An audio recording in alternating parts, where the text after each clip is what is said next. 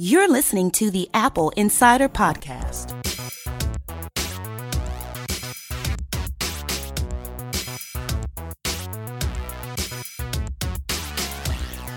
Welcome to the AppleInsider Podcast. I'm your host, Victor, and joining me is Neil Hughes. Victor, how are you? I'm excited. How are you? Excited. I'm, I'm doing well. I'm enthusiastic. That's good. I want to talk about a really, really big thing. Okay. I want to talk about a 6.5 inch iPhone 10. Because that's Yeah. really big. Yeah, you know, this is an interesting week for rumors. Um, we're expecting, you know, iPhone 10 is kind of um, Apple's successor to the um, uh, the 4.7 inch iPhone. So essentially the same form factor physically, but the edge to edge screen just gives you more real estate. And so, what's the logical progression of that? Well, we don't have a edge to edge plus version yet. And so the rumor is that come next year, um, Apple is going to take essentially the same form, physical form factor of the iPhone, what is currently the iPhone 8 Plus, and all the previous Plus models, which has been the same for three years now, and um, they're going to make it uh, edge to edge, so an iPhone 10 Plus or whatever you want to call it. That's not the surprise. The, the 6.5 inch phone, I think that's kind of everybody kind of accepts that that's coming next year. What was more interesting um, this week, and, and again, these are rumors, and this is from everybody's favorite analyst hate, Ming Chi Kuo, who again has a pretty good track record on this stuff. Not perfect, but pretty good. He also says that Apple is going to do a 6.1 inch LCD phone. Now, that's interesting, and it makes sense for a few reasons. Um, and one of the main reasons that it makes sense is he also reported a few months ago that Apple is planning to ditch the home button on all new fall 2018 phones. Now, if App, if Apple were to ditch the home button for Face ID on all those phones coming out next year, what are they going to do? Have big bezels at the top and bottom of the device, or they are they going to have it be uh, uh, you know closer to edge to edge? And so the the idea there, I think, is does Apple make the phone smaller with the same screen size, or do they stretch the screen a little bit? They can't do the same edge to edge thing with an LCD screen as they can with an OLED display. So it's not going to be like the iPhone 10. But they will ditch the home button supposedly. So I think what you'll see is just smaller bezels around the outside. Or maybe Apple just goes with a bigger LCD screen. And so that's where the 6.1 inch rumor is coming from. Now, obviously, we're ways out, you know, uh, close to a year away that, that we would even hear about this phone, you know, next September. A lot can change. But the guy does have a pretty good track record, so you can't throw the baby out with the bathwater on that one. Uh, we'll see where it goes and if the rumors keep circulating around this 6.1 inch phone. But the idea is that it would be kind of a successor to the uh, iPhone 8 Plus uh, without going to the um, you know over a thousand dollar price point. So imagine you know like 750 850 dollars for that phone. Yeah. Which is in line with what phone pricing has been for the iPhone. in- Right, and and without if they have Face ID and they can figure out all the ma- manufacturing issues with the true depth camera by then, and they don't have to pay the costly price for an OLED display, then it makes some sense. It also aligns with our iPad rumors that we've had. The rumors that the 2018 iPad, because again OLED is so expensive, the 2018 iPad will stick with LCD. And it will ditch the home button as well and switch to Face ID. And as we talked about on last week's episode, it makes a lot of sense. And so, what do you have? You have a thinner bezel around the outside, not an edge to edge display, but a thinner bezel. And that allows you to either have a, uh smaller and lighter device or potentially squeeze a few more inches of screen on real estate onto there. Um, so, if they're going to do that with the iPad, uh, then they could do it with a lower level iPhone too. Uh, they've already established this year that they can launch three new iPhones in a year and do so pretty successfully. So uh, the idea that they would do three new iPhones next year, not that crazy. So it's looking like, according to Ming Chi Kuo, and uh, unfortunately for people who like smaller phones, we're looking at a 6.5 inch, uh, a uh, 5.8 inch uh, successor to this year's model, and then in the middle, a cheaper 6.1 inch model uh, that would have Face ID as well and ditch the home button, but not have the edge to edge display. The rumor as well is that Apple will do an upgrade to the iPhone SE next March, separate from those phones. But that's not expected to be anything fancy. That's just expected to be probably just a processor and camera bump on the current iPhone SE design, keeping the same price points at 350 and 450. Yeah, you have to keep the price point because the price point is what enables people to buy them on a budget people to buy them. Uh, you know, if they've got a different uh, income. Yeah, I mean they do they do buy them at fudge the higher price point. points a little and bit. it makes it possible like for other the, countries. The SE has and gone up and down So by there's- fifty dollars there's a few a times. Um, and then the Plus starting last year went up by twenty bucks, and then because Apple consolidated the um, capacities this year, um, the prices overall got more expensive. So you're getting more bang for your buck, but you're also spending more. Um, so Apple does fudge the prices a little bit. So I wouldn't be surprised if, like, for example, next year, next spring, uh, we get an iPhone SE that starts at 400 instead of 350. Um, but uh, I don't see it going much beyond that. really needs to stay in that that 300 price point Yeah. because you know you you have to have a phone that you can offer at the Walmart and have Walmart's service contract that you sign you up for make it be the free phone. And Right. doing that on the the $350 phone is a reasonably acceptable thing to do, a reasonably easy thing to do financially. Doing it for the $1000 phone or the 750 the $850 phone is a different ballgame. And you know me, I love my small phones, so I'm waiting for this technology to trickle down to the iPhone SE level, and I can get myself an edge-to-edge dual camera, uh, I like four inch form factor type phone. I think that'll be awesome, but not in the near future, unfortunately. I'm cradling my head in my hands at this, by the way. It, the phone is too big. Come on, man. The phone is not too Uh, someone tweeted at the me- phone is Tw- someone tweeted at me about this yesterday about you know usability of the iPhone 10 if they found that they were having trouble holding on to it, and I, and I uh, uh, I wrote back. Uh, no, I think it was an email actually. Someone emailed me, and I agreed. Um, the phone's too big, and the and again, I really like the phone a lot, but the glass back and the stainless steel edges are a little slippery, and I've actually found that like, and this is my fault. This is not Apple's fault or whatever. Um, but I find that like I set it poorly, like on the edge of a table or something, and it slides off on its own because it's heavier and it's slippier, slipperier than previous phones. So it is, it's a little big. so you put a case on it. Uh, I've been using it without a case, believe it or not. And so it's, I'm inevitably going to break this stupid thing, and I'm going to be, and I'm going to hate myself. I was going to send you But it- cases, by the way. I had, I have uh, Apple's leather case, and I like it. It's fine. Um, but because the phone is so big, I've been using it without a case. But I do have that, and I got a cheap um, battery case for it. Um, although I haven't really needed to use that either because the, the battery life has been great, but it's one of those nice just in case things. Um, I got a, uh battery case that essentially doubles the battery life, and the battery case charges through inductive Qi charging. So yeah.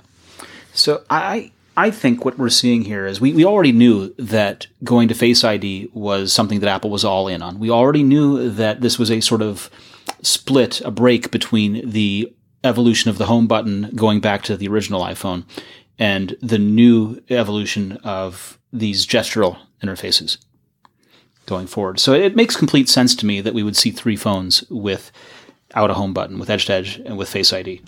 Yeah, I think the loser there is anybody who likes a the home button, which a lot of people are going to still be clinging to, but Apple will still sell legacy models for that, and B, um, who like the smaller 4.7 inch form factor. Uh, because now, if you want that smaller phone, according to the rumors, we'll see what, what comes next year. But if you want that smaller phone, you either got to go with an older model or you got to splurge for the iPhone 10 one or Right. So my question it. to you is if you like a 4.7 inch phone, what is it that you really like about that? It's probably the width because that's what you feel most when you're gripping the phone in your hand. The Mm-hmm. length is not your your deepest concern. So having the additional length, which is really what's going on there, is is not a big deal, is it? Um, I mean, it is if you want to use, like, for example, um, I use Control Center a lot, and it's it's basically a two handed phone now. So, or even accessing Notification Center. You know, one of the reasons that I liked and still like my iPhone SE is because of that one handed use and that grip. So when I use the the four the four inch phone. Um, I kind of uh, just grip it in my hand, you know, the sides, and that's it. But with the bigger phone, I find that I um, cradle it like with my pinky underneath Yeah. it. See, I think the 4.7 and the 5. Point is these are the same. Right. That, that that's what we have currently. That's the iPhone 10 is the 5.8 inch.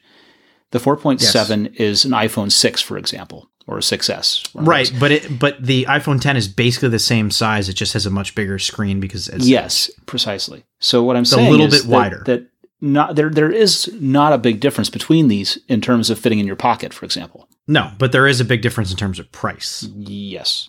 and that is where if they do this next year and don't do a new 4.7 inch cheaper model, um, that's going to upset some people because people may not want to pay. Now, now maybe they take this year's iPhone 10 and knock that price down a little bit, and then that makes people happy. I, I don't know. We'll see what happens. I, I don't know how this is going to play out. It'll be very interesting. Right. So I think this is a two year progression to completely get rid of the home button.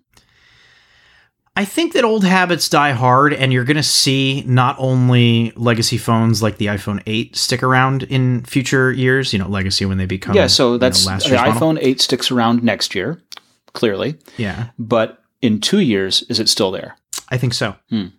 Because uh, here we are two years into the iPhone 6S cycle, and we still have that available for sale. And I think the main reason for that is because it has a headphone jack, and it's the last 4.7 and 5.5 inch models with headphone jacks. And as much as people are going to hear that and go, oh, let it go on the headphone jack, I don't care. But there's a reason that Apple continues to sell legacy devices. There's a reason Well- that up until uh, last summer, you could still buy a MacBook Pro with a disk drive. Right. And now, now those two, That- those are two different things that we're conflating because the the reason that you could buy the disk drive is because a it continued to sell and there were professionals who had an actual need for it. The Right. headphone jack and 6S are sticking around for a little longer because there are institutional sales, education, government, so forth, And people like it. that require that you sell a functionally compatible model and under contract. If we were going to buy a bunch of these things, you have to continue to provide a replacement that's exactly functionally compatible. So they're going to have to have the headphone jack for another couple of years. But but you know that consumer preference also plays into that. For the same reason that Apple still sells a MacBook Air with full size USB ports. Why do they still sell And MacBook Air with full size USB ports? What's going on there? They updated the processor in June at WWDC I know, how? because well, you know, they they still have it around for two reasons. Number one, because some people like full size USB ports. Um, and two, it allows them to hit a $990 price point that they can't hit with the 12 inch MacBook yet because the technology costs too much Okay. and it would kill their So the minute they can hit that price point with the 12 inch MacBook, then then the then the MacBook Air is dead. Okay. So, going on the same theme, we were also talking, you and I, about a 2018 iPad Pro with Face ID and an updated 8 core A11X chip. Yeah. This is is basically taking the Pro and revising it. it. You know, the Pros have to keep up as well, and you know the, the the current processor is is great, but an A11X for Pro to handle that additional screen, to handle the uh, the you know to have a lower nanometer process, and, and generally make it more efficient is the idea here. Yeah, it's it's um it's interesting that Apple keeps calling these by you know they brand it you know last year was the iPhone 10 and the iPhone or I'm sorry the the I'm sorry the A10 uh, came out last year and then it was followed up by the A10X in the um in the iPad Pro and so the assumption is that this year it'll be the same process. We have the A11 Bionic as they call it and then next spring or summer when they do new iPads it'll be the A11X processor. Um, and while they get the same branding, they're actually very different chips in a lot of ways when they do this. Um, I, I don't know why they why they do it that way, but so the rumor here is that the A11X chip is going to be based on a new, smaller seven nanometer process, um, and it will have a two more cores, so one high performance core and then one battery saving core. So you're looking at eight cores in this chip, up from six in the uh, in the iPhone 10 and iPhone 8 Plus. Um, and presumably it would do more RAM too, because they've been doing four gigs of RAM, I believe, in the iPad Pros. So um, the chips keep getting more and more powerful, and the the software um, not so much. And that that's where Is that your Matthew McConaughey line? there's going to have to be a reckoning here somewhere because iOS 11, while being a huge leap forward um, in terms of the usability and productivity of the iPad, um, still not quite there yet, especially with uh, the these apps available on the App Store. You know, we need to start getting more professional grade apps that really are taking advantage of it. And, and again, iOS 11 is awesome. Um, it's way more productive, and I find myself uh, having more fun working with it, and I enjoy it. Uh, but you know, it would be nice to see some even basic form of cursor input or something like that. Uh, that would be optional that apps could tap into. uh, something along those lines would be a major leap forward for making it a laptop replacement. Yeah, and I feel like we're getting there, but we're far from there yet. Yeah, you're you're right. And and these these devices keep getting more and more powerful. I'm really excited about this iPad next year. I held off this year. I tested the 10.5 inch iPad Pro and I loved it. That 120 hertz Pro Motion display is incredible. It's just it's such an impressive piece of hardware. But I still have my 12.9 inch iPad Pro from a couple years ago. I'm very happy with it.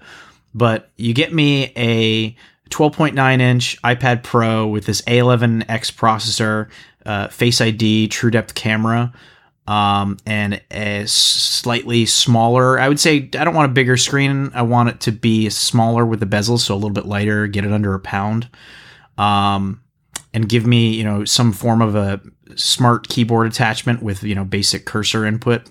I'm I'm on board 100%. Then all then all we need are good third party apps to actually let us podcast on the iPad. Yes. Victor and I have been trying to do this for years. For those of you listening, and we we had some limited success at one point um, because um, Skype worked nicely, but uh, there were changes made to iOS and also to the Skype app in how Core Audio is handled, and it would not allow us to record um, and uh, broadcast at the same time with an external mic. And so you would have to basically use a line in mic through uh, the headphone jack on the iPad. And so we, we just gave up. But we've been trying. And so if anybody's listening and has any ideas on how to efficiently podcast on an iPad or even an iPhone um, to allow two people to talk to each other remotely and also record it at the same time, um, we're all ears. We're interested because I, I, would love to do it. I think that the iPad could be the perfect podcasting machine if it would play nice with external mics in a way that worked with third party apps. But just goes back to what we're talking about professional grade hardware, software is just not there yet. And there are a couple of applications for doing that that set up the VoIP call and handle the recording. And in some cases, even try and host the podcast. Uh, Anchor.fm is one of those kinds of things.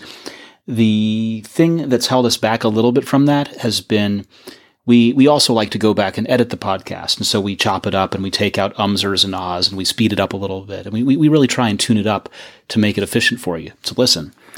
And we are unable to do that when we get into the lock-in of one of those kinds of apps or apps that require uh, or that use Apple's Core Audio in iOS. Mm.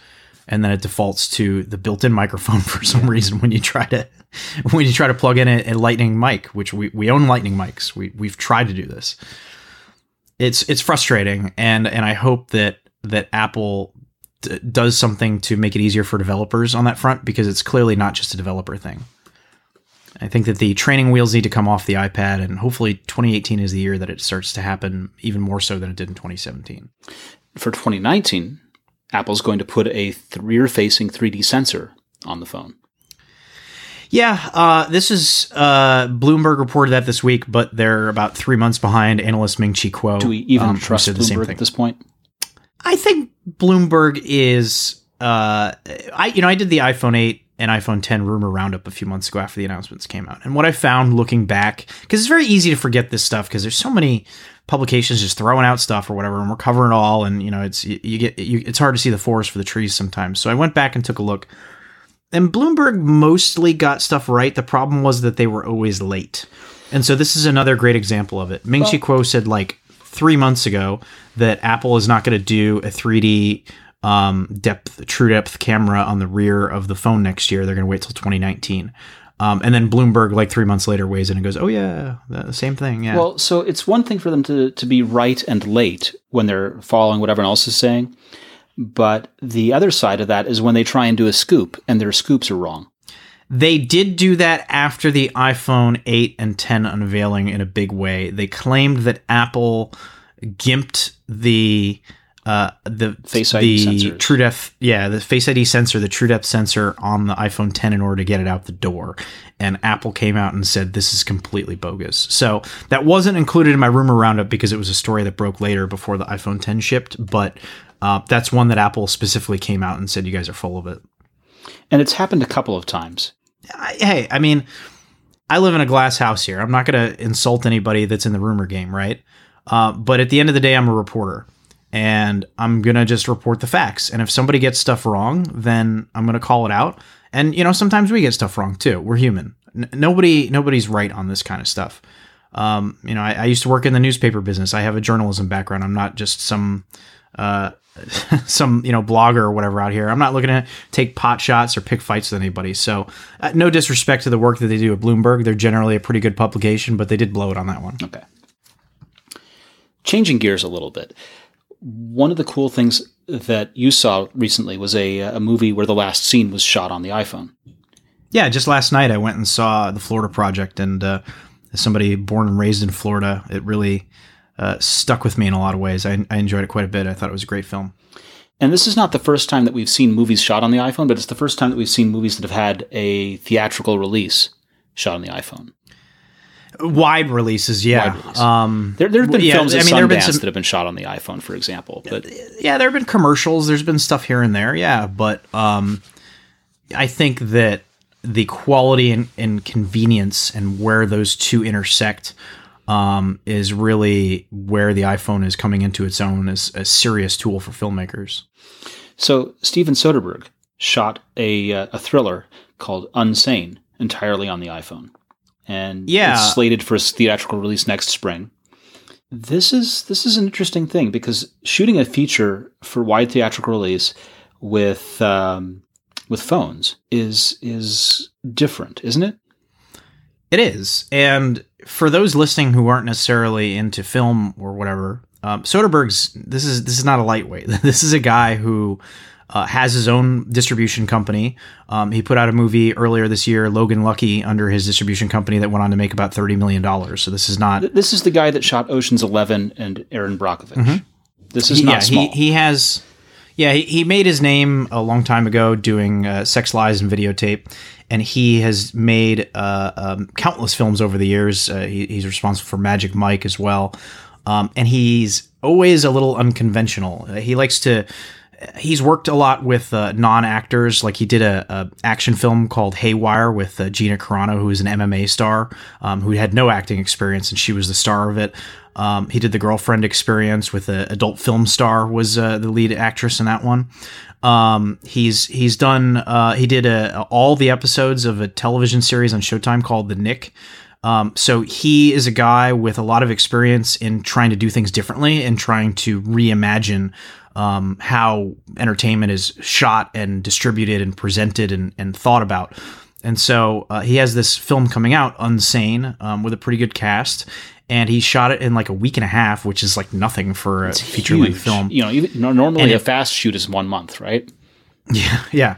And uh, he apparently shot the entire thing on an iPhone. So he shot it this summer. So my best guess is he probably shot it on an iPhone 7 Plus um, this past summer. And uh, you know, I'm, I'm curious. I, I reached out to uh, uh, uh, one of the distribution companies that's involved in the film.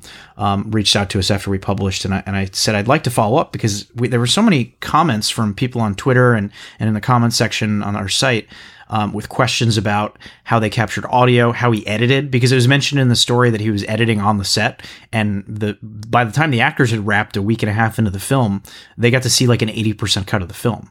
So he's clearly trying to do stuff in a very different way. So I would be very curious to learn, like, is he using Final Cut?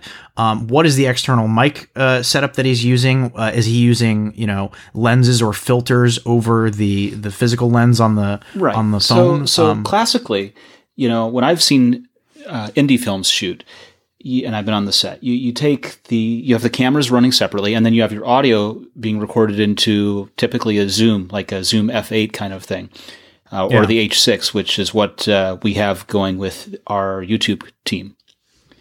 For, Yeah. which they use it for doing voiceovers. So you have that digitally Yeah. recording all of the audio, and then those two things get recombined back into uh, one file in the edit suite. But here, if if you're doing it all separately, it's a good question. What's what's happening that you're you're shooting with the iPhone, and where's the audio capturing? Is it capturing into the iPhone? Is it going through an audio interface?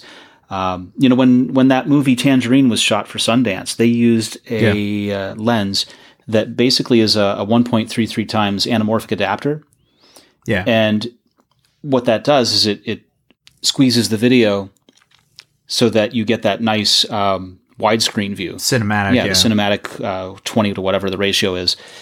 Yeah. And then you have to de-squeeze it and edit. And you know those those lenses are really not expensive in the scheme of things. But the good no. question is, did he shoot using one of those? Did he shoot using something else? Because part of it comes down to the sensor of the camera, and the other parts, what's what's the glass you're using? You know, what's what's the lens?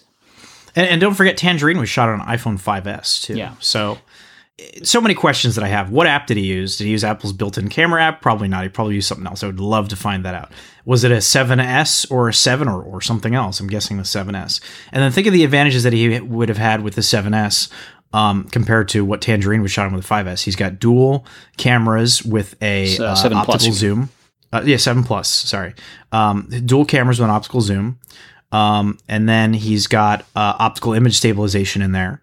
Um, and then you you know potentially hook that up to a gimbal of some type, which I'm guessing he was using, which makes it even more stable footage, and it shoots in 4K. so I mean, how awesome is that as a filmmaker's tool, right? A 4K pocketable camera that you can connect a bunch of accessories to to get the best quality footage out of it. It's it's stunning. Yeah. And we, we've never even reviewed one of those lenses. We've, we've never tried to get one of those anamorphics, have we? No, be something I would be curious to check out, though. I'm going to contact those guys. And don't forget, if you get the iPhone 8 Plus or the iPhone 10, now it also does 4K at 24p. So with the new HEVC encoding, you can shoot, shoot at 24 frames per second, which is what most feature films are shot at, which gives it more of this like dreamlike quality. So rather than going in, a lot of films it's, are it's going now cinematic look versus soap opera look, basically. Yeah, a lot of films are going in this 60, 48 to 60 frames per second uh, direction. Uh, I know that Peter Jackson did that uh, in shooting the Hobbit films, but uh, it, the way people reacted to it was very poorly. I, I think Jim Cameron is doing um, the new Avatar films at 48 frames per second as well. Uh, but a lot of people saw it, and like you said, it had that soap opera feel to it. Um, for people that like a more traditional classic film feel when you're watching something, um, the newer phones can shoot at 24p, which is pretty exciting too. Yeah, absolutely. I'm I'm just interested in the lens now because that's and, that's what gives you your image basically. And and to be clear, I don't work in film or anything like that. so I've had people complain in the past when I talk about Hollywood that I don't know what I'm talking about. I don't claim to be an expert, but I understand the difference between 24p and 48 and 60 and those sorts of things. So give me a little credit, please. All right. iPhone 10 shipments are improving for two to three weeks. Yeah, I mean, this, this seems like a normal story. This doesn't seem like an exciting story because the the we, we all expected that the iPhone shipments would improve, right? That's that's just a natural part of things catching up with orders. The rumors were that Apple wasn't going to catch up with shipments on the iPhone 10 until some point in the first half of 2018. And it certainly looks like they're catching up much much faster than that. So while it doesn't look like a great story, um, that's not really fair to Apple because this is a monumental achievement. Um, and I mean, don't forget that this is the latest that they've ever launched an iPhone. Uh, launched on November 3rd. They've never had one launched that late in the year. So they did that for a reason because they knew it was going to be tough to manufacture. And that extra time clearly paid dividends. So, you know, kudos to the folks in charge of operations there that get this uh, assembly line rolling uh, because they clearly knocked it out of the park, and these phones are shipping faster than people thought they were going to ship. Uh, and I mean, it's going to be a huge, it's going to be a monster quarter for Apple. Yeah, I just, I, I, I don't feel, I feel like we were wrong on the uh, constrained supply side of the stories for this. That the thing that's really causing any kind of delays is just that there's a lot of demand. Well, yeah, but I mean, again, the iPhone 10 launched six weeks after the iPhone 8. There's a reason for that. It was not just demand, it was difficulty in manufacturing. It, Apple didn't want to launch it six weeks later, I guarantee you that. Yes. They would have liked to have had those sales start in the in the September quarter, yeah. and they couldn't because they ran into manufacturing issues. So uh, they got it together quickly. Um, they ramped it up, and they're improving shipment times. And I, you know, I think you're going to see over 80 million iPhone sales in this December quarter. It's going to be it's going to be a monster. It's going to be the biggest quarter in Apple's history without question. Nice. All right.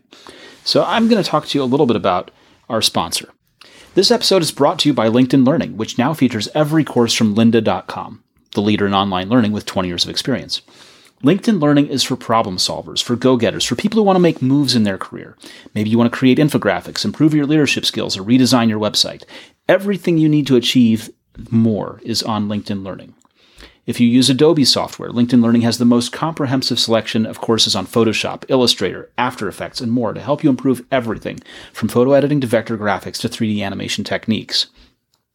LinkedIn Learning works with publishers like Adobe to develop updated courses that publish with each new release. They offer dozens of series, including graphic design tips and tricks and motion graphics weekly. And they have courses for all experience levels, covering a wide range of creative techniques, technical skills, business strategies, and more. I've been looking through this. I've been looking through the catalog and I've begun taking some of these courses. And, you know, I'm, I'm interested in a wide range of things. I, have mm-hmm. been focusing on blockchain. Mm-hmm. You know, if you've been paying attention at all, uh, Bitcoin, Bitcoin Gold, Bitcoin Cash, uh, Ethereum, Litecoin, and these cryptocurrencies have been in the news recently. Yeah. The thing that's underlying all of that is a technology called blockchain, which is a distributed ledger essentially. Yep. That each transaction is is hashed into the the blockchain, so you can audit it, you can check and roll it back and see what transactions are made and where they went, kind of thing. And right. it's it's useful not necessarily only for currency or monetary exchanges, but also can be useful for inventory. You know, there was a story a couple of weeks ago about FEMA using a, a blockchain so that disaster response teams could all see the inventory and not have to, to call up and hunt around for where an asset is right? So that you could respond faster. So mm-hmm. what's cool is that LinkedIn Learning has not just courses on Adobe, which is great that they have them, but courses on a wide range of topics. So if there's some topic you're interested in, you, you can find it probably within this huge catalog that LinkedIn Learning has. With a LinkedIn Learning membership, you can find the right video course from the extensive library. You can learn from industry experts who are passionate about teaching. You can explore course recommendations that are curated just for you. You can use project files and quizzes to validate your learning. And the courses are structured so you can learn from start to finish or jump to a specific chapter and watch bite sized segments right in the middle. You learn at your own pace. Get transcripts for each video so you can watch, listen, and read along. And there are no hidden charges or upsells. You can just access all the courses you want for one monthly price, and it's available worldwide. So learn from anywhere from your computer, tablet, or mobile device. And we've got a special deal for you. You can get a free 30-day trial with LinkedIn Learning today by visiting linkedin.com slash insider. That's linkedin.com slash insider, all lowercase. And I want to thank them for sponsoring this podcast. Remember, when you support our sponsors, you make this podcast possible. Now, Neil, you're in Brooklyn, aren't you? I am. Are you happy that there's going to be a downtown Brooklyn Apple store nearby? Yeah, not too far from me. Um, it's funny how Apple does this stuff because it's been known for a couple of years now that they were pursuing this site, that they signed the lease, whatever. But uh, just as they are with uh, physical product launches, they treat their stores the same way. In fact, they've even said in interviews that they they view their stores as one of their products. And so in very much the same way that everyone knows everything about the new iPhone until it officially gets announced, um, and Apple doesn't say anything. Uh, we're in the same position here where everyone knows everything about this store, but Apple won't say that it's an Apple store yet. So, kind of hilarious. They've wrapped the Apple logo in like a foil to try to hide it, but they wrapped it so tight you can tell that it's an Apple logo underneath. Um, it's going to be um, on uh, it's in downtown Brooklyn, uh, right across from the Atlantic Terminal, which is Brooklyn's biggest uh, transportation hub, uh, right across the street from the Barclays Center, where the Brooklyn Nets and New York Islanders play.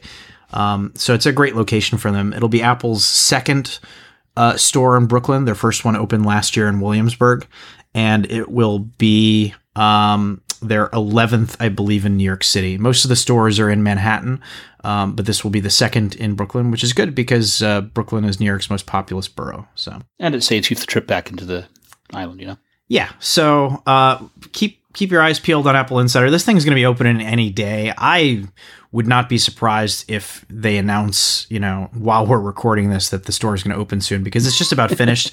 and I think that they're going to want to get uh, some Black Friday sales come next week. So um, I'm hoping to get an advanced look at the store. Um, you know, again, Apple's being coy about it, so I reached out to him like, "Hey, I'm, you know, I'm down the street. I'd like to take a look at this store." And they're like, "Don't know what you're talking about." And it's like, "Oh, come on, store? What store?" So we'll, we'll see. Um, but if and when it opens, uh, I'll have photos and stuff. So keep your eyes peeled for it. Of course, Apple is is known for when they design these things using as much glass as they can, and they want it to be structural and they want it to be floor to ceiling kind of glass, right? Yeah, yeah. Ground to roof. And they suffered a setback because uh, when one of these panes of glass shatters, It's kind of a big deal, isn't it? Yeah, one of my in-laws lives at a building next door to there, and he's been kind of chronicling the progress for me. And so he was over here last week, which is where we got these photos of this shattered glass. Uh, so it's like this massive, you know, floor to ceiling, custom cut pane of glass that completely shattered. Now, didn't fall apart, shatter because it's uh, well, it's safety glass. yeah, safety glass, tempered glass, whatever you want to call it. Um, uh, but uh, yeah, it's completely spider webbed the whole way up. And so someone was asking me on Twitter about like you know the process or whatever. And so I looked into it. and I found a, a Glass magazine that did an article about uh, the special things Apple has to do for the glass for each of their stores, like the glass staircases and the chemically treated stuff they have to do and whatever. So I'm just wondering. I would love to know because you know they're not going to open this store with a big shattered pane of glass up front, right? I mean, they'd be crazy Heck to do no. Not so, a chance. you know, I mean, it- eh, woe is Apple. They got what two hundred seventy billion dollars in cash sitting somewhere, but still, I mean, how much money do they have to spend to go get this giant custom-made pane of glass made again and expedited in time to open the store? I would Well, love to find out. transported. Yeah, the I would- transportation costs. I would love to find out what that cost because I am sure it was a pretty penny. Well, it's not cheap. I give you that. I don't know if they've fixed it yet because the photos that we had were as of Sunday night, and uh, we're recording this on Thursday now. So maybe I'll swing down there this weekend and see if they've bothered to fix it yet. But uh, yeah, I think that store's going to open any day. It's it's almost done, and I I have to think if they want to get some holiday sales and Black Friday in. So Now, there there have been a number of Face ID stories that people have latched onto. Mm-hmm.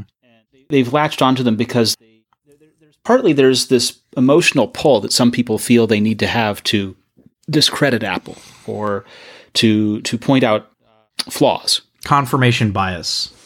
Well, there's that. That's partly what's driving it, right? So the the first example of that was when Craig Federighi tried to demonstrate Face ID and found that it did not work to unlock his face in the Apple keynote when he was presenting it. And and the reason, and they explained, was that uh, too many other people had looked at the fa- the Face ID sensors when they were cleaning the phone and had caused it to reject and require the passcode, which is how things are designed to work. Yeah. And this morning, early morning, my uh, my wife rolled, you know, woke me up and said, "What's all this about a ten year old being able to unlock his mother's phone with Face ID? That shouldn't Yeah. happen." Yeah. And you know, the the headlines around the world are that Face ID is vulnerable and can be hacked and all this because a ten year old was able to unlock his mother's phone. And you know, I, what I explained to her was that that person took three attempts to be able to do it. And when you take three attempts and enter your passcode, you are training Face ID. Yep. And so this is not I hacked Face ID. This is I trained Face ID to accept myself and my son. To Is a really face what's going that- on to a face that looks very similar to my own because we're related Yes. by blood. Yes. And if you look at the photo of these two people, um, they look similar. So it makes sense why that would be the case. Now, we don't really know, you know, until Apple gives a comment or, you know, dissects what's going on inside the phone. We don't know for sure. But we do know this. Uh, Face ID, just like with Touch ID, because it can work from, you know, like think about how Touch ID can work from different edges of your finger, right? It has to match a certain percentage of your face or your fingerprint or whatever within a certain percentage of acceptability. And so your face from different angles may not look the same way as it does from other angles, but Face ID will look at it and say, okay, this is close enough to what we expect your face to look like, therefore we're going to let you in. And then it learns over time. So again, like Well, were saying- especially if you've entered the passcode Right. after a failure like that. so when it has you're a saying failure, I'm authenticated. Yes.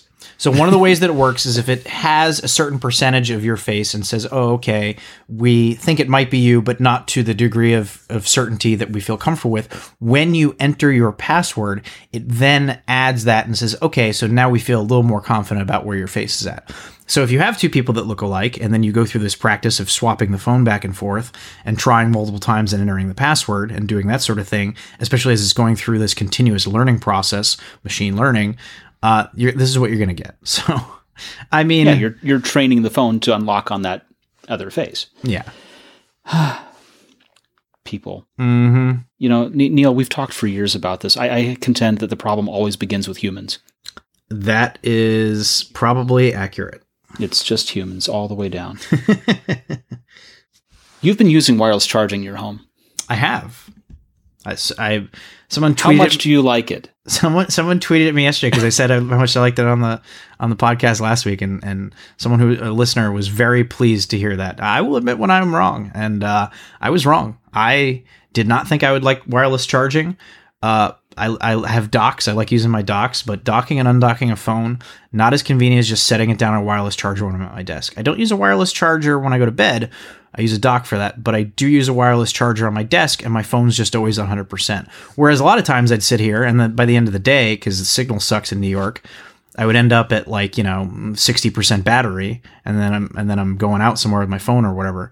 Now it just sits on the wireless charger, and it's always topped off. It's great. I love it. And are your wireless charging units the ones that support the 7.5 watt?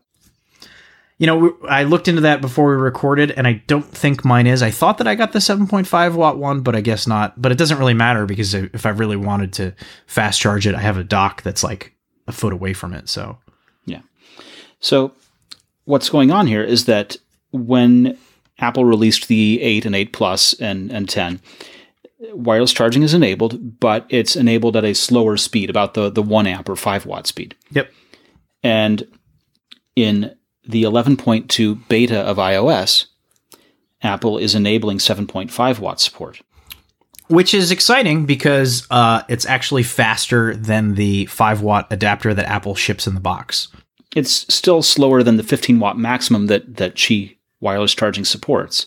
Right. And mu- and much slower than the USB 3 power capabilities of the Lightning port, uh, which work with Apple's 29 watt adapter. Yes. But nonetheless, having faster wireless charging is desirable.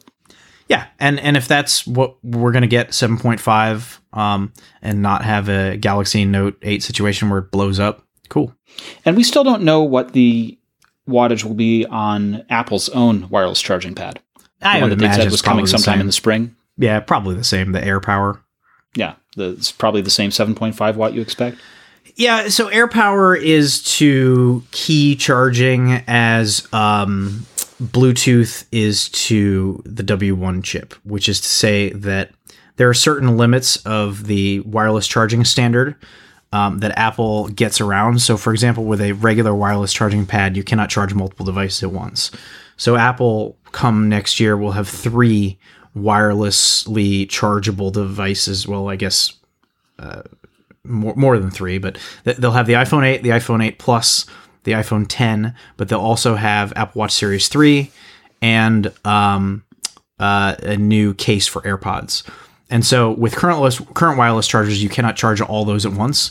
But with the uh, AirPower, you'll be able to put your phone, your watch, and your AirPods down on it, and they'll charge at the same time.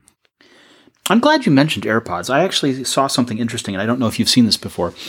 Um, someone figured out a new use for your AirPods case. I saw this and I tried it. It was a little precarious. I wouldn't recommend it. oh, should we talk about it at all? That's fine. I mean, someone someone figured out that if you open up your AirPods case and kind of wedge your phone in there with it open In the hinge. in the hinge, it'll kind of stand on it. Um, but like I was talking about earlier with how slippery the iPhone 10 is, um, I did not. It did not seem super sturdy. You didn't feel comfortable. I, I mean, I wouldn't do it on an airplane. No. Still, pretty sharp that they noticed that. I mean, I, I don't know. I get like I, I, I know. you know what else you can do? Lean it against the box that it comes in, Wow. All right. and you have to pay $170 for that. Moving on. So this is something that I, I expect we will hear Neil do next week. But Okay. uh, after a nasty crash with a landing in a great white shark nursery area, a kite surfer, um, a kite surfer used his Series 3 Apple Watch with LTE to call rescuers and bring them to his location. Yeah, this is a cool human interest story. I mean, nothing fancy. It's just guy had his Apple Watch, didn't have his phone, um, was able to get data and, and cellular and make a call because of the LTE connection in the, in the Series 3. It saved his bacon. So that's pretty cool. I mean, being a mile out offshore and going down and not being able to get the uh, the kite back up again, being able to call for help is really cool. Yeah. Yeah, it's a great use for the product. A good free advertisement for I, Apple. I would not want to try and swim back after an hour. no, a mile that would out. be no, that would be a problem. I, I love the quote here. This is a great quote. Um, I've seen people put phones in waterproof cases, but I didn't want to risk it. So when the watch came out, I thought, this is awesome. I should do it. My wife was giving me a hard time for buying more technology, but I leave my phone at home a lot now. That guy is going to have an Apple Watch for the rest of his life, and his wife will never say a single word about it again.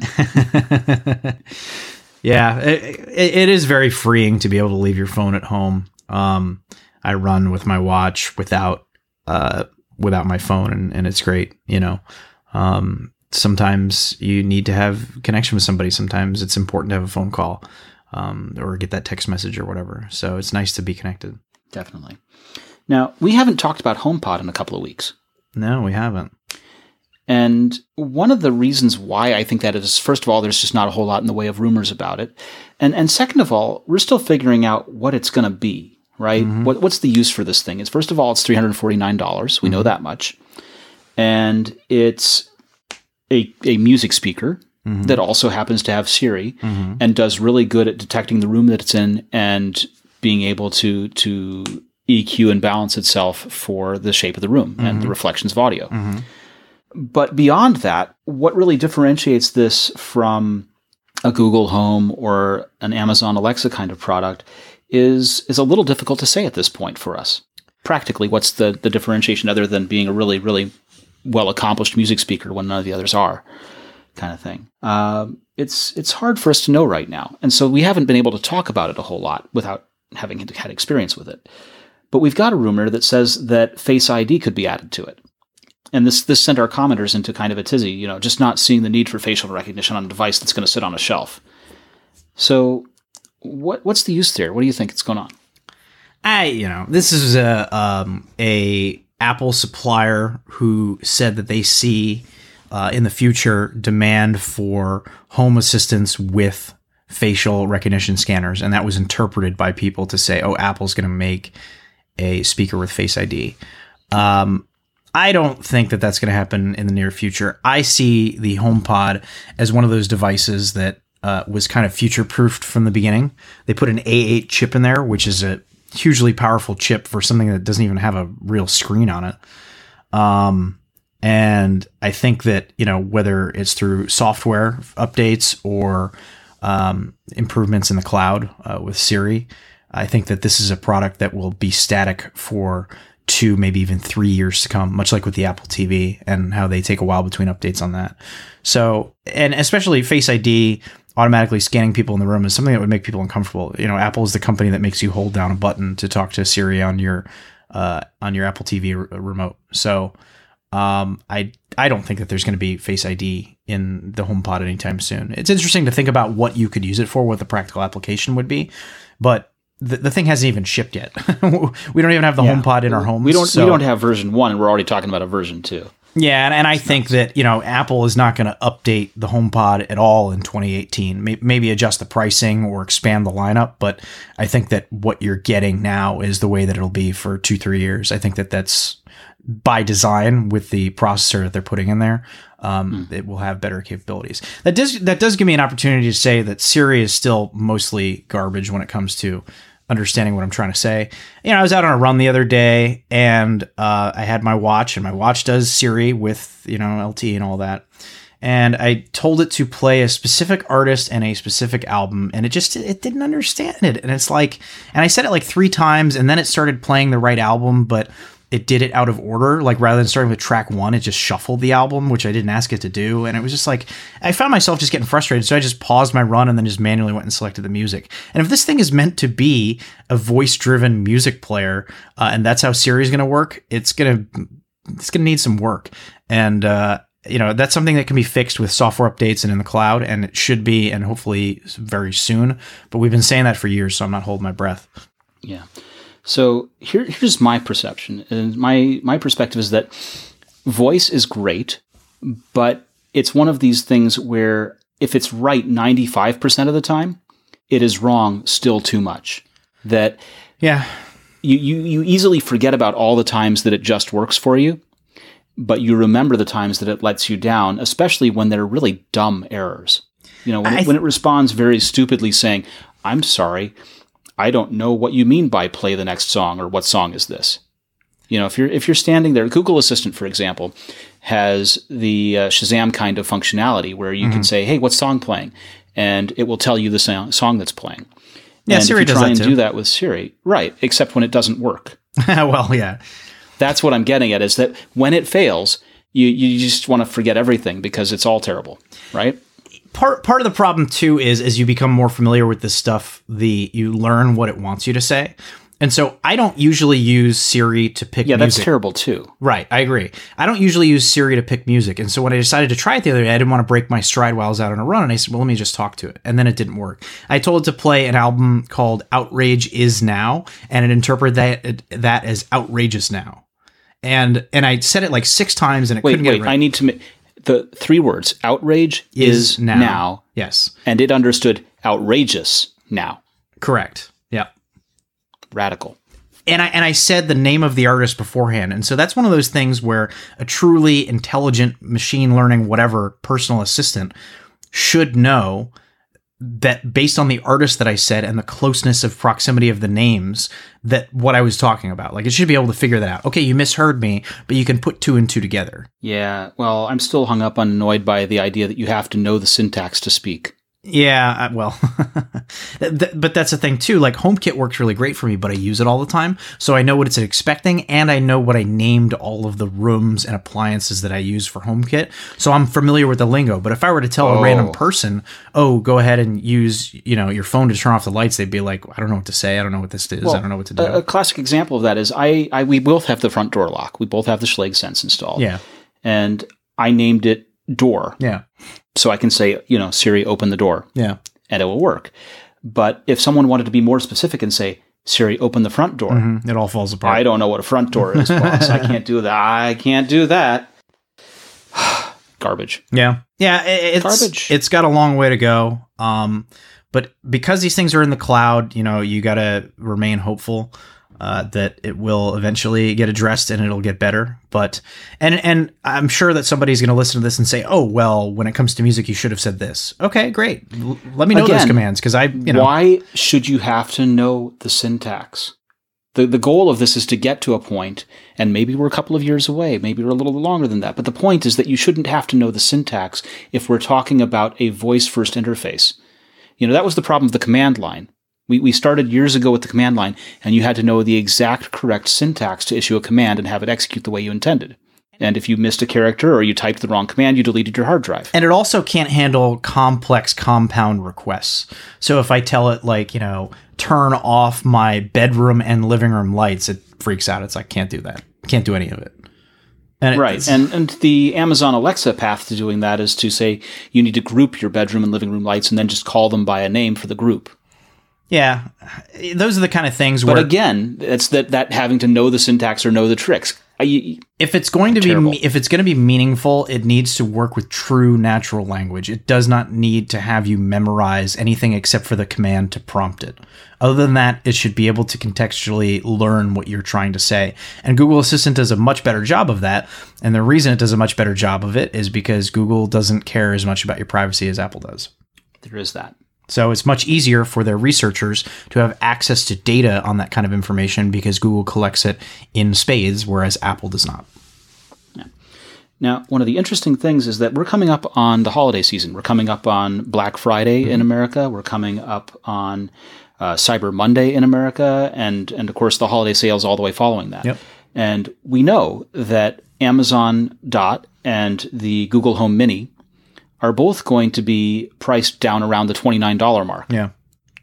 And so you've got two very reasonable, competent, more or less uh, voice assistant speaker products that are both integrated with multimedia. You can control the, the TV device, whether it's a Chromecast or a Fire Stick, for example.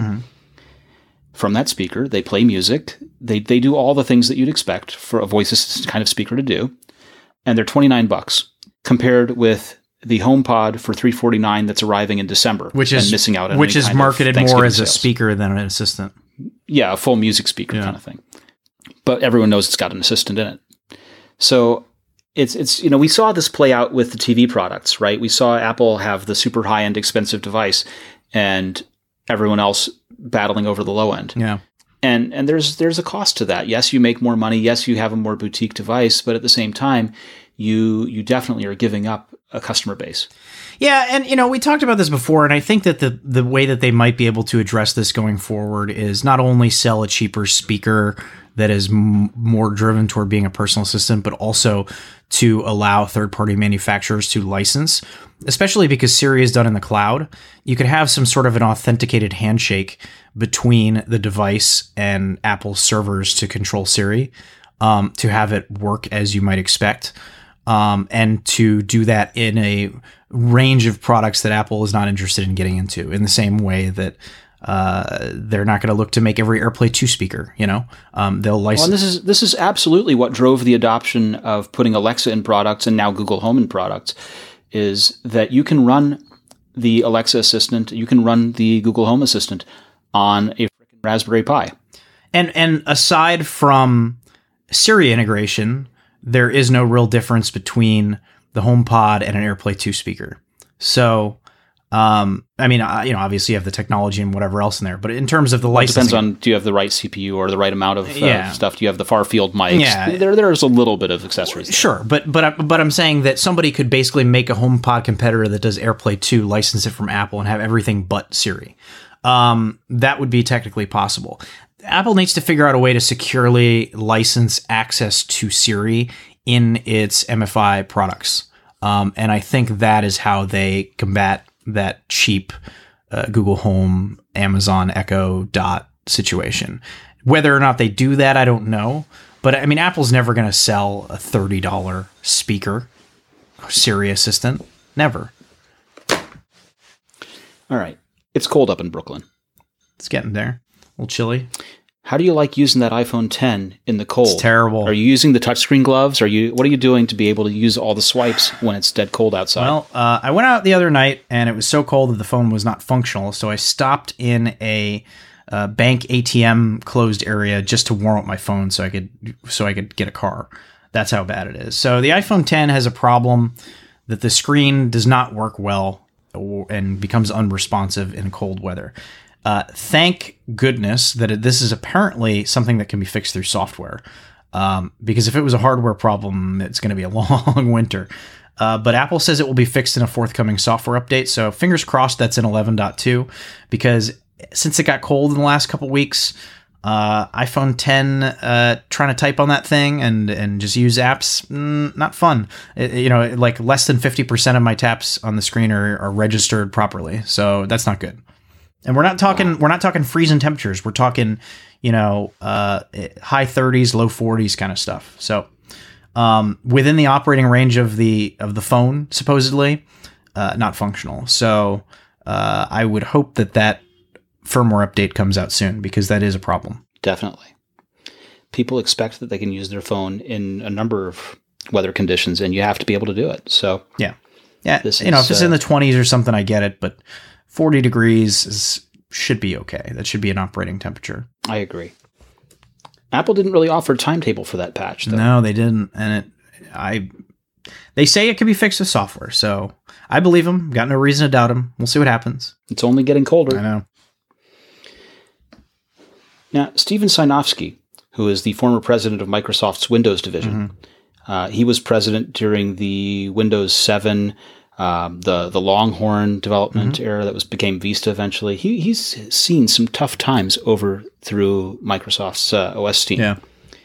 and you know he, it really gives me a great appreciation for just how hard it is to develop a new version of an operating system Yeah.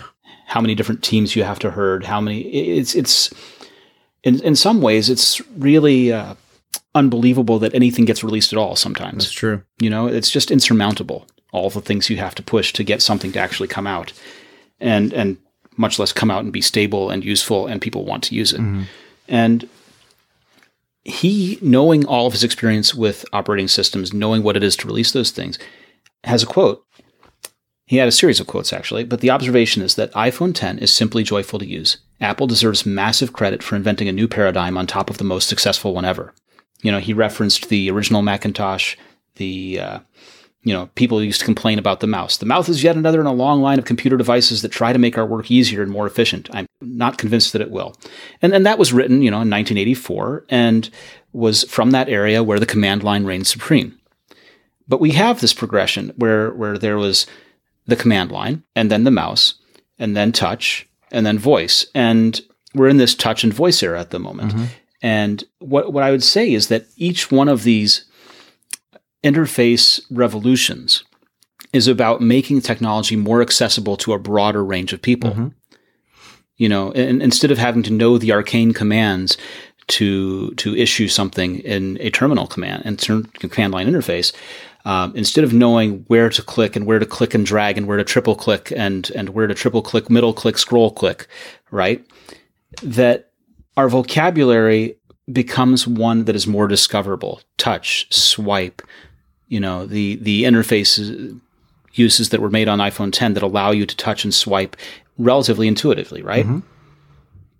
And, and that's what we were complaining about with voice is that it's not intuitive yet, that it's not approachable yet because the syntax requirement is there. So this is is interesting both from the standpoint of someone observing who's got a long history of operating system development, and also it's interesting because well, it comes from the the former reigning supreme competing company, right? Mm-hmm. And and in all the examples that you gave, Apple was not the first to do things, but they were the ones to popularize those things, including most recently, um, obviously touchscreens with your finger, but also don't forget that personal assistants on phones were not really a thing until Siri came out. So I agree. Not everyone is happy about that, though. of course not. Can you name someone who's unhappy? Our readers, Our readers, yes. Not our dear listeners. We love those guys. What about Gizmodo? uh, are you talking about their uh, review of uh, the Google headphones, whatever those things are called? Well, no, I was still on their review of the iPhone 10 where they call it a user experience nightmare. Oh, well, whatever. It's it's a it's a pro device, a pro user device, early adopter device device. Um, as we talked about before, actually getting rid of the head the the uh, home button will be difficult, and it will be interesting to see how the market responds to that. Yeah. Well, Gizmodo still has an axe to grind, basically. You know, they, they wrote uh, an article entitled "We Don't Need the iPhone 10." Um, they they are still really kind of upset. They said the iPhone 10 is a sham. It's the fluff over function, right. the epitome of fluff over function. Okay, Penultimate, penultimate step in Apple's downward spiral Yeah, right. towards replacing the Ramsian less is more with more, and more, and more. Yep. Uh, historically, it's worth keeping in mind that Gizmodo were the guys that paid for the stolen iPhone 4S, hmm and they're they're still ticked off. You know, do you really need a 5.8 inch OLED display? Um, yes, yes, you do, especially if you can have one. Hey, listen, I know a lot of the Um, guys at Gizmodo, and and there's a there's a big market out there for uh, articles that have an inflammatory headline that you either want to agree with or disagree with, and there's a big market of people out there who don't read beyond the headline as well. Um, and that's not to say that anybody's doing anything bad or wrong, but uh, the way that these things are written is done with purpose, and um, if you have seen some websites out there, you know, uh, some of the more egregious offenders are places like, you know, Bleacher Report or wherever, which is how the sausage is made there is some editor writes a headline that will show up well in Google News and get shared a lot. And then they assign it to a writer and say, you write this uh, based on the headline, uh, SEO driven content. Um, hey, it's a tough market out there. People got to make a living. You got to keep the lights on. I get it. Uh, we try to shy away from that kind of stuff at AppleInsider. Um, it's not really the way that we do things. Um, we do have people that write editorials for us that uh, sometimes are more inflammatory, uh, but it's usually longer form content too, um, and you know, well thought out opinion pieces and stuff. So, uh, like I said before, um, with respect to Bloomberg, I'm not to cast stones here uh, at, at Gizmodo. Um, I, I, I, I will say that I disagree respectfully with their sentiment, and I'm very happy with my iPhone 10 in ways that I did not even expect to be happy with my iPhone 10. I think is a great device. Yeah. Well, conveniently for me, there's a interview that just was released with Jony Ive defending ditching the home button. Yeah. And so we, we've got Gizmodo on the one side saying, you know, th- this is a downward spiral into uh, away from the Ramsian less is more sentiment. and Ive, who who pretty much I, I can't think of a better representative than than Rams Dieter himself, is the one practicing and personifying the the less is more sentiment in design right now. Right? He's he's out there mm-hmm. creating these designs that Dieter Rams himself has been very happy mm-hmm. with. So he says that that I, I think actually the path of holding on to features that have been effective, the path of holding on to those, whatever the cost, is a path that leads to failure. Ive explained. And in the short term, it's the path that feels ris- risky, and it's the path that feels more secure. It's not necessarily the most comfortable place to be in when you believe there's a better way. Mm-hmm. That means moving on from something that has felt successful. The home button so, is a crutch for people who are not technically savvy. And when you're selling, you know, 80 million phones in a quarter, as Apple will do this year, there are a lot of people that are not technically savvy that are buying your phone. So, how that is addressed going forward, I don't know you know, there's a whole group of people out there who have never heard of Control Center, have never swiped from the edge of their screen, uh, and it would blow their mind if you showed it to them. I've showed my mom how to use Control Center in the flashlight many times, and she still doesn't really understand it. And she has a flashlight app that she uses because it's easier for her. I was about to ask about yeah. that. So you know, you have to keep those kinds of users in mind. Um, sometimes when you grow up with technology or you use it a lot, you can't appreciate the people that don't really do that kind of stuff. So, for example, a few years ago, I really thought I love the Uncharted video game series, right? And I had my wife play Uncharted 2 because I thought it was a fantastic video game, just great storytelling, just peak, uh, great video game experience. At the time that it came out, uh, arguably the most cinematic. Um, most human video game that had ever been made in terms of the characters and, and just the thrill of it, right? So I was like, you got to play this hmm. game, you got to check this out and she just could not handle the camera because you use two sticks, one to manage the camera and one to control the character. Well, I've been playing video games for my whole life. And yeah, it didn't start out with two sticks, but it naturally evolved to that state where um, you know, we had our basic NES or even before that, a, a Atari controller.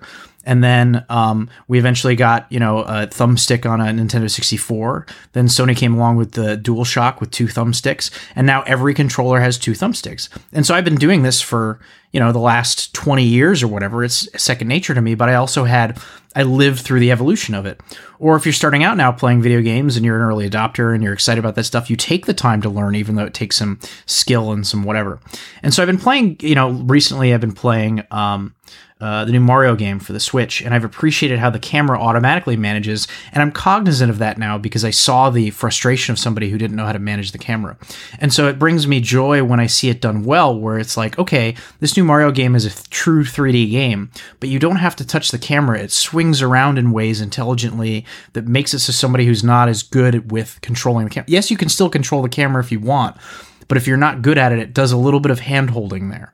And there's a big divide between people that play games all the time that don't want any of that hand holding and think that Nintendo is kids stuff versus people that just want to pick up a game and have fun and play it. And that's going to be the challenge for Apple going forward as they introduce these new things and evolve the technology. There are people that are going to take it for granted who are early adopters who have no trouble learning these things, who find pleasure in that and enjoy growing in their experience using these things. And there are some people who are going to pick it up having never done it before. It doesn't make sense with them. It doesn't click. They don't get it. They can't remember it. It's frustrating and it makes the experience worse. And so I'm not saying that that's what's going to happen with the iPhone 10 going forward. Maybe I'm, you know, maybe people have no issue with this, but you have to consider that there are these people out there that don't live technology the way that we do. And the way that they use their devices is very different than the way we use our devices. And they may not be okay with 3D camera and Uncharted no matter how bad they want to play it. Absolutely. Now, shifting gears again, because you were talking about Control Center, and I know you use. Uh, you use the Home app yeah. and, and HomeKit control through Control Center. Yeah. You have a rather custom HomeKit setup where you've been using the Logitech Harmony Hub. I was to control your entertainment center with a Raspberry Pi that runs a Homebridge setup to be able to do all I that. I was, and at some point, whether it was a, a Homebridge Linux update or an iOS update, something broke it, And I went back to try to fix it, and every I don't program a lot or do anything like that. And every time I have to go, Well, it's more sysadmin yeah, well, than anything, yeah. really. Yeah, and and every time I, I have to go back and figure out, you know, what the GitHub commands are to do something and to install, and then I have to go in and customize, you know, certain files and settings, and I have to relearn it every time because I don't do it every day, so I forget. So unfortunately, my Homebridge setup broke, but I did have it working for a while, where uh, non-HomeKit devices were playing nice with Siri, including my Logitech Harmony Hub, which would allow me to use my voice to turn on and off devices in my entertainment center and to adjust the volume and stuff like that, which was really neat. So what you can do is SSH into your Raspberry Pi, back up your config files for Homebridge, and then reinstall it, and then copy your config files back, and you should be back in business. Yeah, but there were there there are updates too to the Homebridge plugins, and then you have to go back. It's a it's a process. I gotta Yeah. I, I gotta Anyway. spend a weekend and, and set it up again because I liked it. Yes. But the, the point of this is the greater story. Harmony Link was a product that preceded the Harmony Home Hub, Right. and Harmony Link relied on the cloud service to operate. Yes. And when Logitech decides not to renew the security certificate for the cloud service, essentially decommissioning it, all those devices break. Yes. So this this comes down to sort of the essential question is when you buy something, what do you own? Yeah, uh, you know, um it's a tough situation and I felt bad for Logitech and they got a lot of bad publicity out of this even though it wasn't really their fault um, in many ways. It's just the way the product was designed and how it worked. But this is a product that the, the original link that connected to your iPhone and allowed you to use your iPhone or your iPad to, you know, control your TV, do whatever like that. And it's since been replaced with a different product that, that works better. Um, and th- you know the certificate was going to expire next year and so as of next march all these harmony links were just no they're going to be bricked essentially um logitech got a lot of bad publicity out of this um, from people who you know i don't even know how many of them actually still use their harmony link i'm sure that some of them did obviously I, I want to say deservedly so because I, I know think so. people that use it and were distressed by this. Yeah, and, and no, if it's part of your daily routine, I get it. Believe me, I understand. Um, but at what point, you know, are, are they obligated to to continue to support these things? I, I don't know. Well, when the the thing isn't that it was it, was being discontinued because of a security certificate that expired. So instead of renewing the certificate cert and keeping it up, uh, they just decided to brick everything. And that uh, it, it seems like cert, certs are not hard. Renewing certs is not a big deal. This could have been kept alive. It seems like they were just decommissioning them to push people to purchase a new one. It's a bad taste in your mouth as a consumer. I think that's a bit of a conspiracy theory, but that's fine. That's fine, Well, it doesn't matter. The, the, the end the end of the story is Logitech made it right, and if you own a Harmony Link, they're going to mail you a free Harmony Hub, which is more than they had to do. So good, on, good on Logitech. I think it was a wise move in the in the long run. Um, I think it bodes well for people that buy future Logitech products. I think Logitech is by and large a pretty good company, um, and it, you can see that Apple still feels the same way because they have been partnering closely with Logitech on accessories recently. Um, and I think that uh, you know they made right by their customers, and so regardless of how you feel about how we got here, um, they did the right thing in the end. And anybody that has a Harmony Link can get a free Harmony Hub. And if you want to hack it and run it with HomeKit, uh, just don't update your Raspberry Pi, and it'll work pretty well. Wait, wait, wait. Back up a step. The don't update your Raspberry Pi step is scary to me. Well, I'm just saying that's what broke it for me. So Well, th- there are all sorts of good security reasons to to have an updated. I mean, it's a Linux system. I was being you've got- facetious. thank you. Yes, it's fine. Send my heart into palpitations. Why don't you? I'm annoyed by the fact that it doesn't work anymore, but I'll live. You knew what you were getting into. I know. I know. All right. Well, that, that brings us to the end of another perfectly good episode of the AppleInsider Podcast. Neil Hughes, where can people find you on the internet? Uh, you can find me on Twitter at this is Neil, and you can read my stuff at appleinsider.com. I'm Victor Marks. You can also read my writings at appleinsider.com, and I podcast here and uh, a couple other great places as well. We'll be back next week with a whole lot more. Thank you so much for listening. Neil's going to go to the ATM and warm up his phone now.